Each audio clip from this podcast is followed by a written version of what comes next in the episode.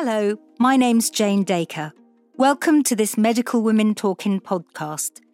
Medical Women Talking is a series of recordings of informal interviews with a range of women doctors from different specialties and backgrounds who've had successful careers in medicine. I'm a proud physician and have had the privilege of a very fulfilling career. As I get older and have reflected on my own journey, I've become increasingly passionate about helping other women to achieve their potential in medicine. Combining life and a career can be challenging, and it sometimes feels extremely difficult to keep going. The women in these conversations have all found a way to thrive and have achieved great things. I hope that you'll be inspired by their stories. The podcasts are available to download in any order so that you can listen and be inspired whilst doing other things. Happy listening. Today I'm talking to Jennifer Dixon. She's the Chief Executive of the Health Foundation.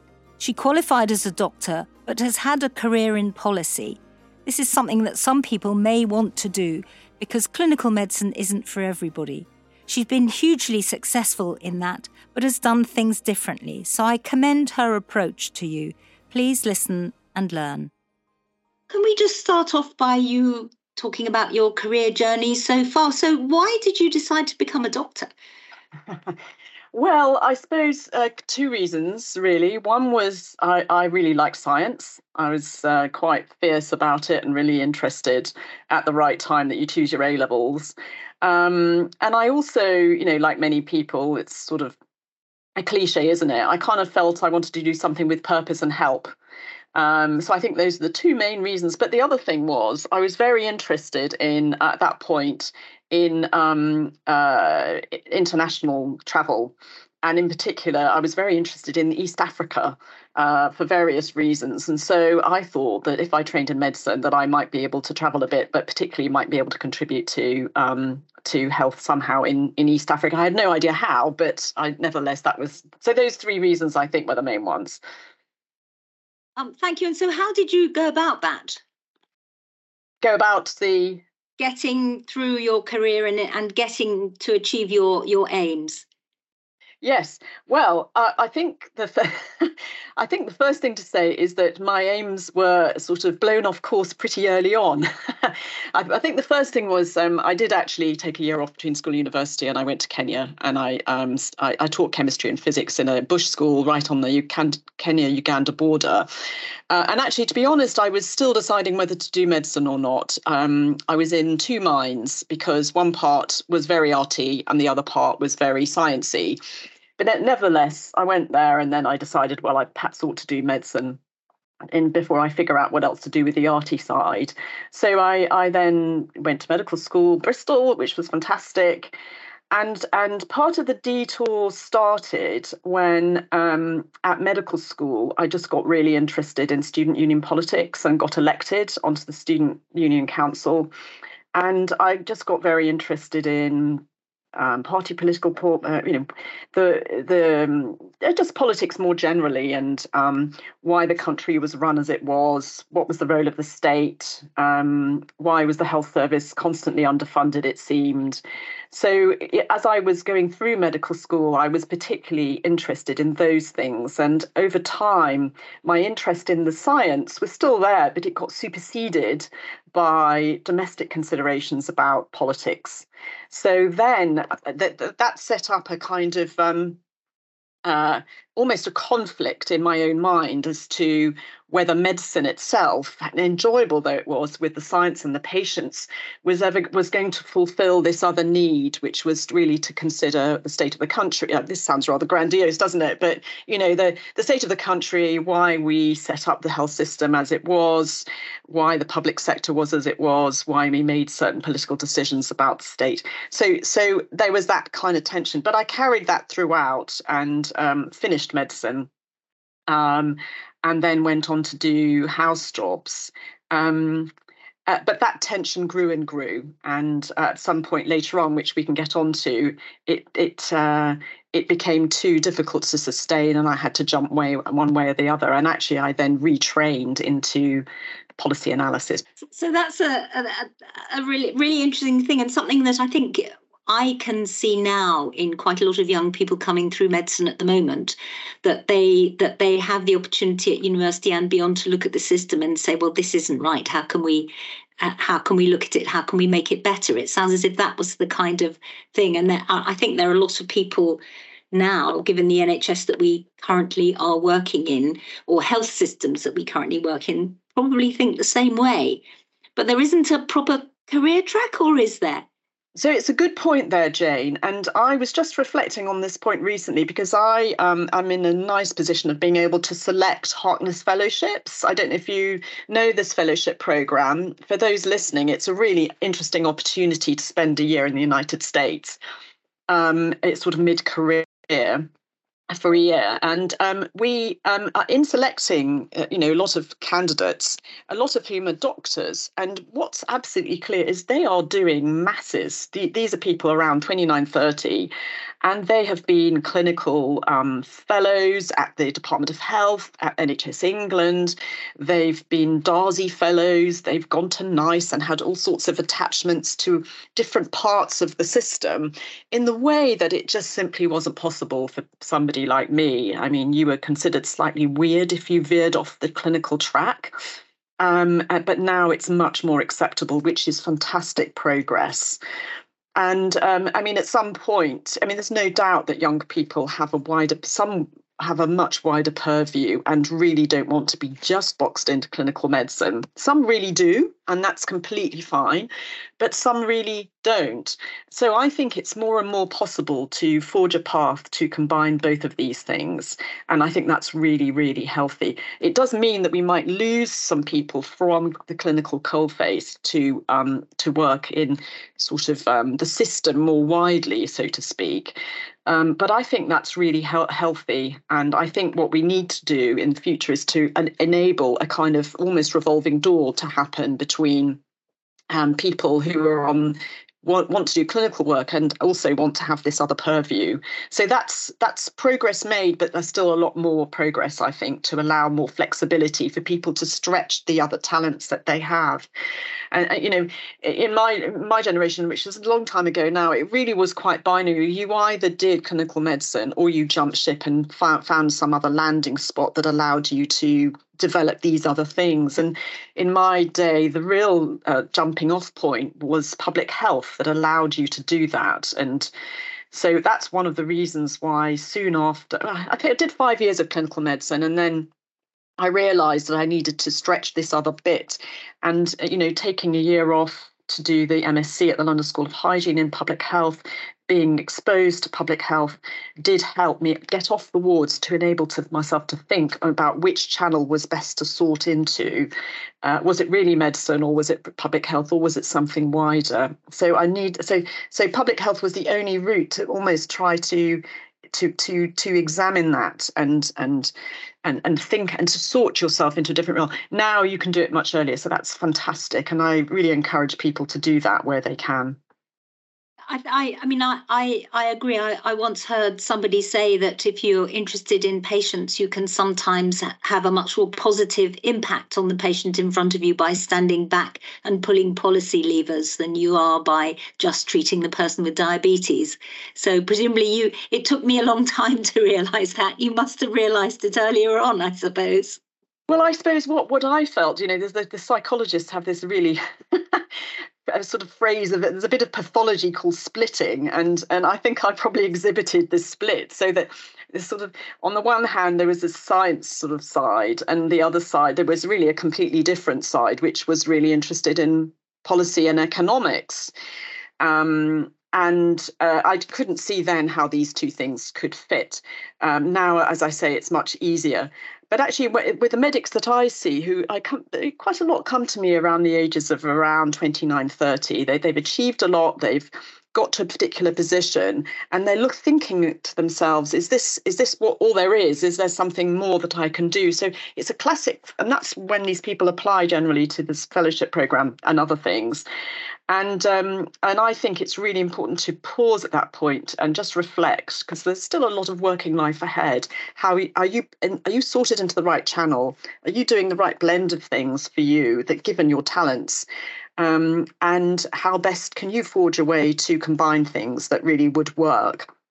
And a lot of medics, in my experience, actually are not really interested in the politics or the economics uh, side of things, as, as, as, I was, but they are interested in um, bigger service changes, how best to make improvements across services, for example. That's closer to home. Or they might be interested in um, NICE and what NICE does. So there's a number of sort of channels that you can take which aren't directly patient care but nevertheless are linked to it. And it doesn't have to be, on the one hand, you're on the wards dealing with your patient with diabetes, and the next minute you've got a attachment to the cabinet office. It doesn't have to be quite so stark. It could also be something that's related to your work, but you want to run, you want to be part of, say, a national collaborative to improve diabetes care across the country, working with one of the clinical directors. So that's so there's, there's there's a whole range of things now, and if it doesn't exist, I think you just just go out there and make try and make it happen. And you know just forge a path as people before have done. Um, and it's it's all to go for i think if, if you've got the energy. So i mean it sounds as if that's what that's what you did uh, yeah. when you you say you decided to to jump ship but in fact uh, maybe you were just driving the ship in a different direction um, so, how did that feel at the time? Because that strikes me as being quite a brave thing to do. And sometimes, particularly as women, we, we don't really feel terribly brave about our careers. H- how did that feel? What was it that drove you on to do that? Yes. Well, I, I kind of what what happened was I, so I did five years of pediatric, uh, you know, clinical medicine. I was doing pediatric medicine, sort of um, um, neonatal a lot actually, and I decided to keep a diary. Um, and I, and I said to myself, if my diary on reflections doesn't change much in the next year or two, I've really got to do something about it. And the diary was was was mostly was mostly about have I what have I learned? Am I kind of am I moving forwards not in a career way but in intellectual way? Am I and and and in in pediatrics I wasn't really. So I so then I decided to apply to do public health. I, I didn't know what I was doing, to be honest, but somebody did say if you do this public health um, course to you know to become a consultant in public health if you start the training course then you can have a year off to do an msc at the london school of hygiene so that's what i did and and that was th- what that did for me was it exposed you to all sorts of things um, to to be able to sort yourself more fully. So you were exposed to statistics, epidemiology, communicable disease control, sociology, policy and economics, etc., etc. And it soon became obvious. It was it was like catnip. I was quite quite surprised. The the policy and economic side was just like I suddenly felt alive, and uh, so um, so I then thought, okay, I'm, I'm, this is back to my student union roots. There's obviously something there that really is the, the, the basic denominator of which science was grafted onto the top. So I better I better take this seriously. And so I, I basically pursued that, Jane, and um, was lucky enough to, to do a Harkness Fellowship in the United States just after the MSc. So I really wallowed in, you know, healthcare reform US style and got into, you know, Cap- Capitol Hill interviewing all these senators and Congress people and in the in the center and then in the various states, and really did a political study about why healthcare reform was so blocked in the United States.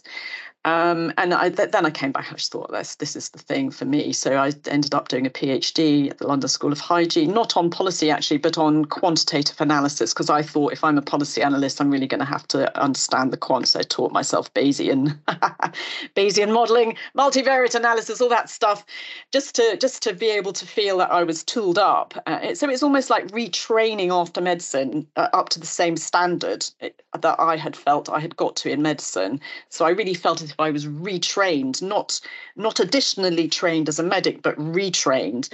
Um, and and so that's what happened. And then um, I was all set for an academic life, but then I uh, I got uh, a call to the to I mean the King's Fund just hoiked me in there, and then as soon as I was in the King's Fund, it was just an environment that really suited me. Um, so so so I was at the King's Fund uh, working in their policy department, really loved it, and um, uh, there was a very famous moment where. Uh, if you don't, if you'll allow me a little anecdote, I was talking to my good, my lovely boss there at the time, um, Nick Mays, who's still a professor at the London School of Hygiene, and uh, we'd we'd written an editorial about the state of the NHS and what needed to be done about it. I mean, we were so grandiose, really. And uh, I said to Nick, "Why don't they ever listen to us? If only they ever did this." And at that time, I received a phone call from the Department of Health with would I like to go and work in, would I would consider a job to, to be the policy advisor of the chief executive of the NHS, Alan Langlands. It was just, it was just priceless moment. Uh, so um, anyway, so, and then I went into the department for a couple of years before then coming out and then continuing the policy analysis route. So anyway, sorry, that's rather a long-winded way, but that's, that's, that's what happened really. So the passion for what you do comes through. Um, have you had highs and lows? What have been the best bits and what have been the worst bits? Um, I think they've. I think the. I think I think what happened just to link that back to your last question, which I failed to answer, Jane, which was it didn't feel like a risk. All of this it, jumping off clinical medicine was a bit of a risk, but I always felt I could go back to it if things really fell if I fell flat on my proverbial. So I had a kind of insurance policy. Um, but to be honest, once I'd really got into the the, the, the groove that I was have described, it was so energizing and so fulfilling that I didn't feel that there was any risk in, involved at all. And I still had my GMC, you know, registration number. I could still go back if the worst came to the worst. So there've been a lot of highs, I guess, is the answer to mm-hmm. to the problem. Um, I haven't felt as if there have been enormous barriers at all. Um, I'm uh, the, the, the, the highs have been where we've done a piece of analysis and really influenced something and there are quite a lot of examples of that that I, I, think we've i think at least i hope we've made a difference but and i, I think helping people i think helping my main contribution, my main interest is is not to, dare I say it, that, that there are people who are really motivated by making change. And and for me, I, I, sh- I shouldn't confess this, Jane, but that is that is a secondary thing for me. The primary thing is that we we we have more insight in order to act better. So it's what Rudolf Klein used to say. Rudolf Klein was the doyen of um, policy analysis, really, for many years. Um, um, wonderful writer and academic, and he wrote a book called Only Dissect. So, it, what he meant by that was if you just dissect the issues more fully and gain the insights, then you can act more appropriately. And so I think I'm in that camp, which is much more of an academic orientation. So, so anyway, the highs would be insights, would be landing analysis, would be helping helping to the NHS just just strengthen its arguments for more money is is quite a significant sort of groove that I've been on, um, and and helping to them to learn from other countries. Um, so lots of lots of examples there. Um, uh, the lows, I, I don't think there've been many lows really. I mean, I had a moment where early on in my career, um, I produced a piece, an analysis with some colleagues um, on GP fund holding, which, if you remember, was very contentious at the time. And Virginia Bottomley, who was the Secretary of State at the time, stood up in Parliament and, and referred to this paper by Dr. And she said, This was not the best paper the BMJ have ever published, she said, because it, it was counter to what the. So that wasn't really a low, but I got a bit paranoid that I might be followed around by a Black Maria at one point. Um, but but but no, that I don't think there have been lows. I think it's I think the lows are more when you've got a political environment where no one's listening and it's just really disappointing and depressing and we've had a lot of that recently haven't we? So i think that's more generally it. Okay that that's great. So, so you've talked very much about what's inspired you and driven you, and your your sort of your academic approach really to policy, which I have to say is welcome. But it is rather depressing when it feels like nobody's nobody's listening. I think yeah. we we we all get that. So, so along the way, who's been helpful to you? How, where have you found your inspiration? Um, well, I think um, you know, everyone is helped by a lot of people, and uh, and um, so so I suppose lots of people have influenced me along the way. I think um, I've never um, I've never had a mentor.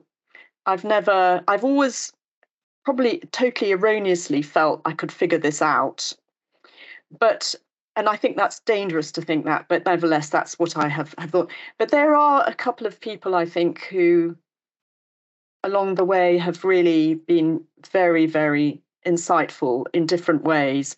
One of them is Alan Langlands, who was my who was the chief exec of the NHS um, um, when I was working with him at the Department of Health.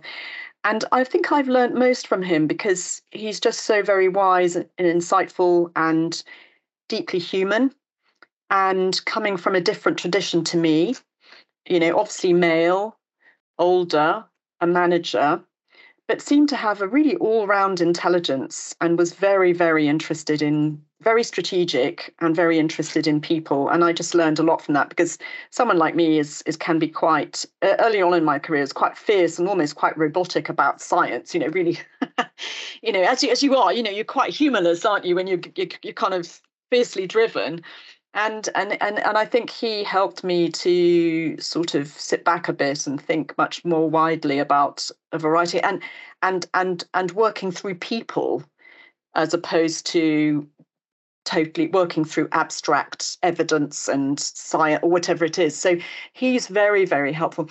And i think the other person who i mean he'd probably roll his eyes and step back a few miles to hear me say this but i i do think that um, I found Simon Stevens um, very inspiring and um, as a as a peer. And there's nothing like someone who's around your age, he's a bit younger, to to really inspire when you see someone who is so gifted.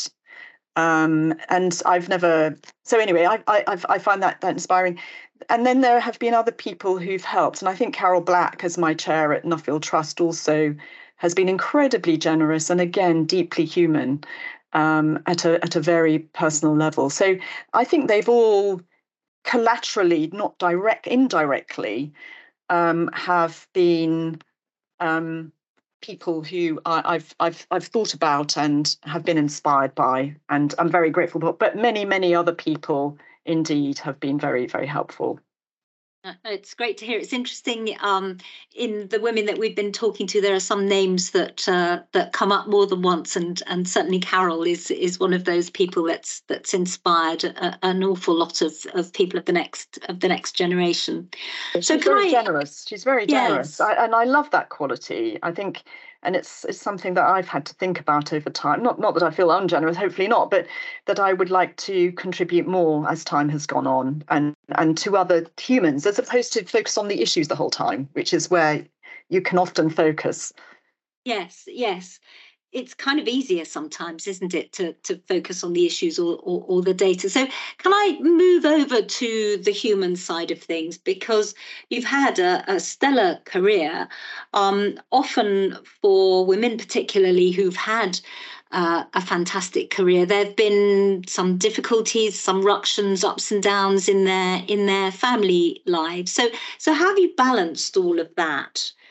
That's yes. something that, that the the the young women coming through uh, when they're earlier on in their career and maybe they have their first child or or maybe they have caring responsibilities it it appears to be a big struggle maybe more of a struggle now for different reasons than it was for us Yes, it is a real struggle. And I have to say, for me, having children was far more difficult than anything at work. I mean, I just, some, some women find it much easier. And I found it really, really hard to, to the, the whole, um, all of it was so, so different very very very wonderful of course um, well i think what happened to me was that i had my children very late so i'd already established quite a lot before i had them uh, which I think helps because I wasn't kind of forgotten about when I so I'd, I'd, I'd set up a secure perch. So I had my first child when I was 41 and my second child at 46. Um, and uh, uh, by the way, in brackets, please don't leave it that late, um, close brackets, because uh, it's very, very risky. I just was lucky, and lots of people are not. But anyway, as a result of having it late, two things. One is that, as I said, you achieve more, you're slightly known, you have a secure platform, and you have a bit more money. So that meant that um, I could afford a nanny um, who made it all possible. Um, and also that um, uh, so uh, it, because I had the nanny and I was then able to go back. So what I did was with both of them, I had six months off to have uh, maternity leave, and then I went back full time after that. And I was very, very lucky to have a very good nanny, the same nanny throughout for, for nearly 10 years. And so she made it all possible. Um, but even have even with the nanny who was not living, she was nine till six or eight thirty till six. Um, it's just a long it's a long graft because you know we all know about working evenings. We all know about uh, so you come in deal you know deal with the children, feed them, read them to them, bath them, put them to bed, and then go back to work, which is what I did until about 10, 30, 11. Um, and you're exhausted of course when they're when they're ill but i just sort of i don't know how looking back now how it was done but you just you just do that so that so that's how it is my husband uh, is also working full time he's an academic um, so what was good about that was that he he didn't tend to work away very much so he was at home and he had regular hours um, so, he, but he, like me, had to work in the evenings because he was writing papers and all that. But it was a regular, predictable style of job. So, but our household it was very, very evenly balanced in terms of domestic contribution. Um, I can say that with hand on heart. So I, I, was very lucky. So solid support from the nanny and solid support from from husband, and both evenly distributed. Um, so it, it so it that it kind of worked that way, but it was a lot of effort. Like and my my experience is no different to other women. I'm sure in terms of you know it, it's it's a lot of hard graft. You have to keep moving forwards though. Um, but, the other thing I, I, I learned was that even if you feel you feel half dead when you turn up to work, no one notices. So don't apologise too much. I also feel that with my children. I, I felt as if uh, they had a few years where I neglected them terribly, and quite frankly, now they didn't seem to notice. So, well, yes, there is that. I stopped. I did ask them questions early on, uh, you know, and in there, sort of between the ages of thirteen to fifteen, particularly these are girls. Of course, they trowel it on you, but after they kind of forget, and then they they sort of sort of like the idea. It's a sort of badge of honour that their mum works. You know, there's a lot of so so yes. So so it's uh, you can't win either way. So just don't birch yourself, and just you'll you'll you'll be, as Winnicott said, a good enough mother. That's the most important thing fantastic. That's fantastic. And and now also what what do you do to what do you do to relax? And also what are you going to say to these young women that are that are coming through that will keep them going and inspire them? So relaxing first. Well um I, I, I, suppose uh, I, mentioned early on that, that that I had this arty sort of side. So so my way of I, I wouldn't say it's relaxing, is a is is to paint. So I, I do do quite a lot of my spare time if I've got something at the weekend is always with a brush in hand or some some project or other. And it's been so fulfilling to be able to do more of that as time has gone on. Um, so if you feel that I guess the obvious point is that if you feel you've got some things there that you know are part of your identity and that perforce will be stifled a bit because medicine is so all consuming and always on and indeed childcare is always on but but try to give some oxygen to those things um, because that that that way lies some kind of contentment and otherwise things can just get too grim and it can bite you if you don't if you just deny this this stuff So permission to enjoy, uh, permission to pursue, however, whatever it is. And I've been, uh, it does keep me going, that extra thing. And I suppose the other thing is I run. I, I kind of, um, I run, well, I, I say run, it running is probably too overclaiming. It's probably jog uh, every day. So, and that, that really does help.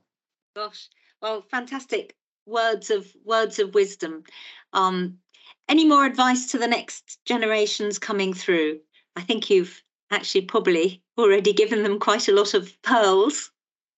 Well, I think one thing, if you don't mind me saying, that I was, um, Jane, you and I recorded a podcast last week, and um, we had three women of different generations speaking, and the the, the uh, uh, uh, generations of doctors, and the the, the youngest generation, the, the person who was in their twenties, I found really inspiring, and that's because she. What was interesting there is that people of my generation, I think, I don't know whether you think the same, Jane, had to to super adapt in order to almost pull yourself out of shape in order to because you felt you had to behave in a certain way in order to, mm.